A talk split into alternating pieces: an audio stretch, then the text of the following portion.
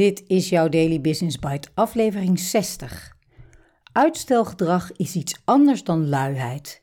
Een interview door Jeroen Ansink met Madeline Door, gepubliceerd op managementboek.nl op 8 augustus 2022. En ik ben je host, Marja den Braber. Je luistert naar Daily Business Bites met Marja den Braber waarin ze voor jou de beste artikelen over persoonlijke ontwikkeling en ondernemen selecteert en voorleest. Elke dag in minder dan 10 minuten.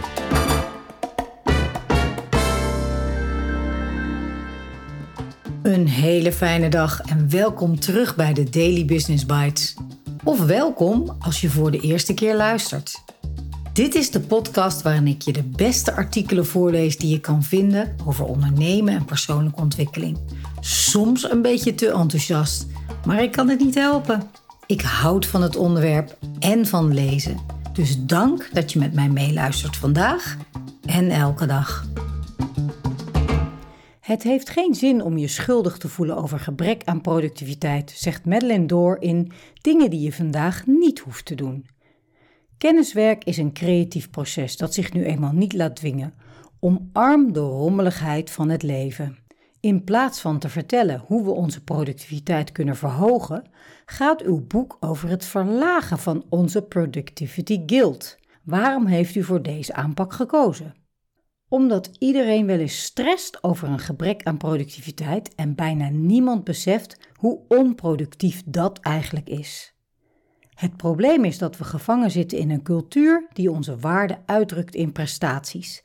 En als je op die manier naar jezelf kijkt, is wat we doen nooit goed genoeg.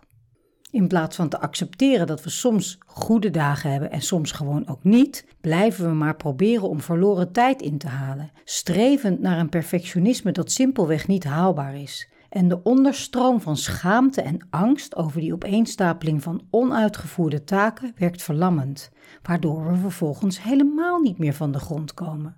Je schuldig voelen over de tijd die je verspilt is de grootste tijdsverspilling van allemaal. Hoe komen we van dat schuldgevoel af? Die vraag staat centraal in mijn online interviewreeks Extraordinary Routines waarin ondernemers, schrijvers en kunstenaars vertellen hoe zij met Productivity Guild omgaan. En wat blijkt? Iedereen worstelt met het probleem. Zelfs de meest succesvolle onder ons hebben dagen waarin ze zich gedwarsboomd zien worden door omstandigheden waar ze geen controle over hebben. Maar de oplossing daarvoor is een persoonlijk proces dat zich helaas niet in een recept laat vangen. Dingen die je vandaag niet hoeft te doen, is wat dat betreft dan ook geen zelfhulpboek. Het is eerder een verzameling ideeën en benaderingen die je kan helpen om je eigen pad te vinden. Wat heeft u zoal van die gesprekken geleerd? Dat het geen zin heeft om mezelf met anderen te vergelijken en dat ik dingen niet hoef te optimaliseren totdat ze perfect zijn.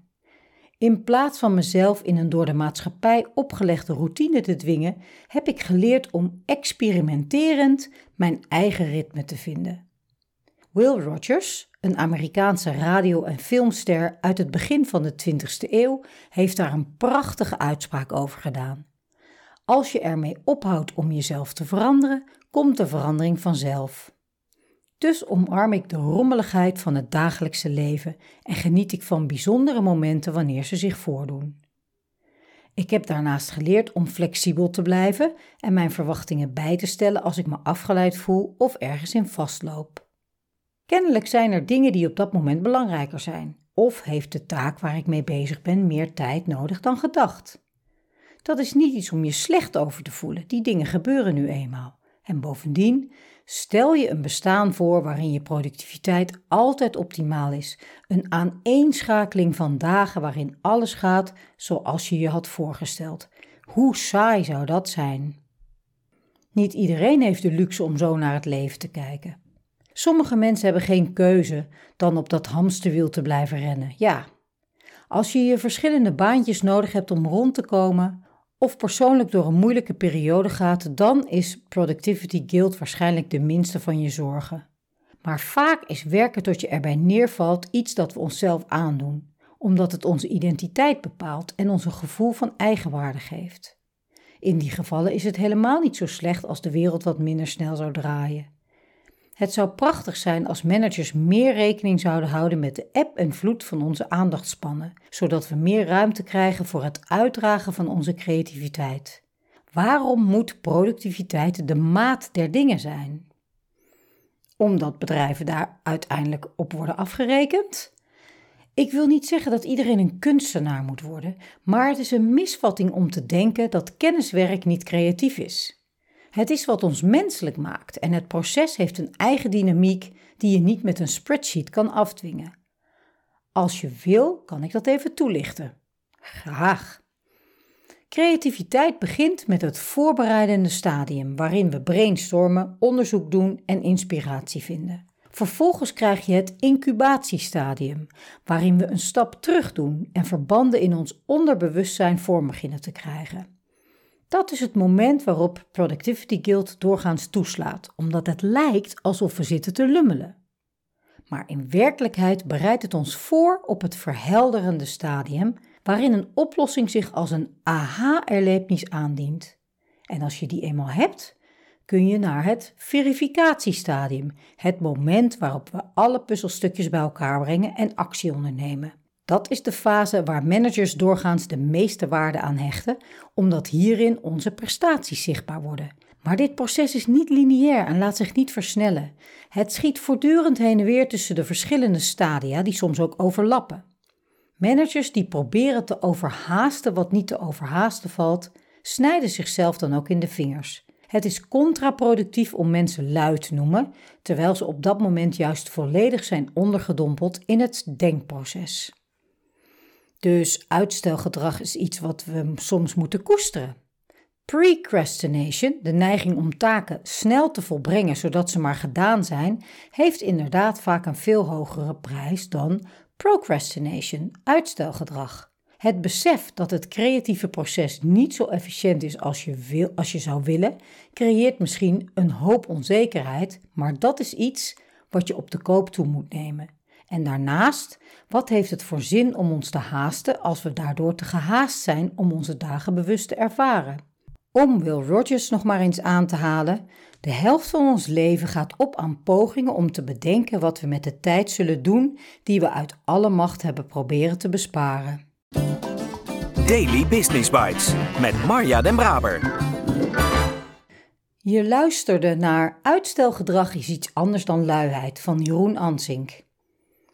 Heerlijke titel van het boek van Madeleine. Dingen die je vandaag niet hoeft te doen. Top, net zoiets als een not-to-do-list. Dit artikel doet me ook denken aan slow is fast en fast is slow. Een onderdeel dat Stefan en ik in teamtrainingen vaak hebben besproken en uitgelegd. Een paar maanden geleden kwam ik een manager weer tegen na een jaar of tien. Naast het feit dat we leuke dingen te delen hadden over huis in het buitenland, herinnerde hij mij notabene bij een teamproces aan: Hey Marja, slow is fast. Dat heb jij mij ooit zelf geleerd. Touché.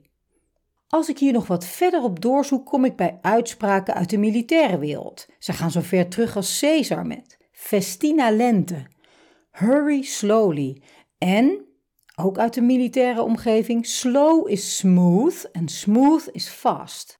Als je vaklui aan het werk ziet, ziet het er heel vaak rustig en smooth uit. Vanmorgen heb ik dat nog aan de lijf ondervonden tijdens onze padelles. Waar mijn man en ik de bal nog steeds een ram willen geven, laat onze trainer de bal rustig tegen het glas komen, doet zijn voorbereiding en slaat heel rustig de bal weer terug. Hij komt eigenlijk amper van zijn plek. De volgende keer laat ik de incubatiefase lekker zijn of haar werk doen. Terwijl ik dit typ, merk ik trouwens dat ik dat best al vaak doe.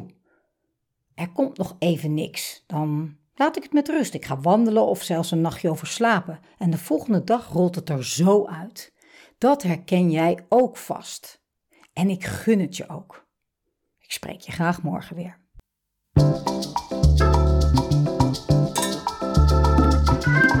Was Daily Business Bites. Wil je vaker voorgelezen worden? Abonneer je dan op de podcast in je favoriete podcast-app. Meer weten? Klik op de links in de show notes.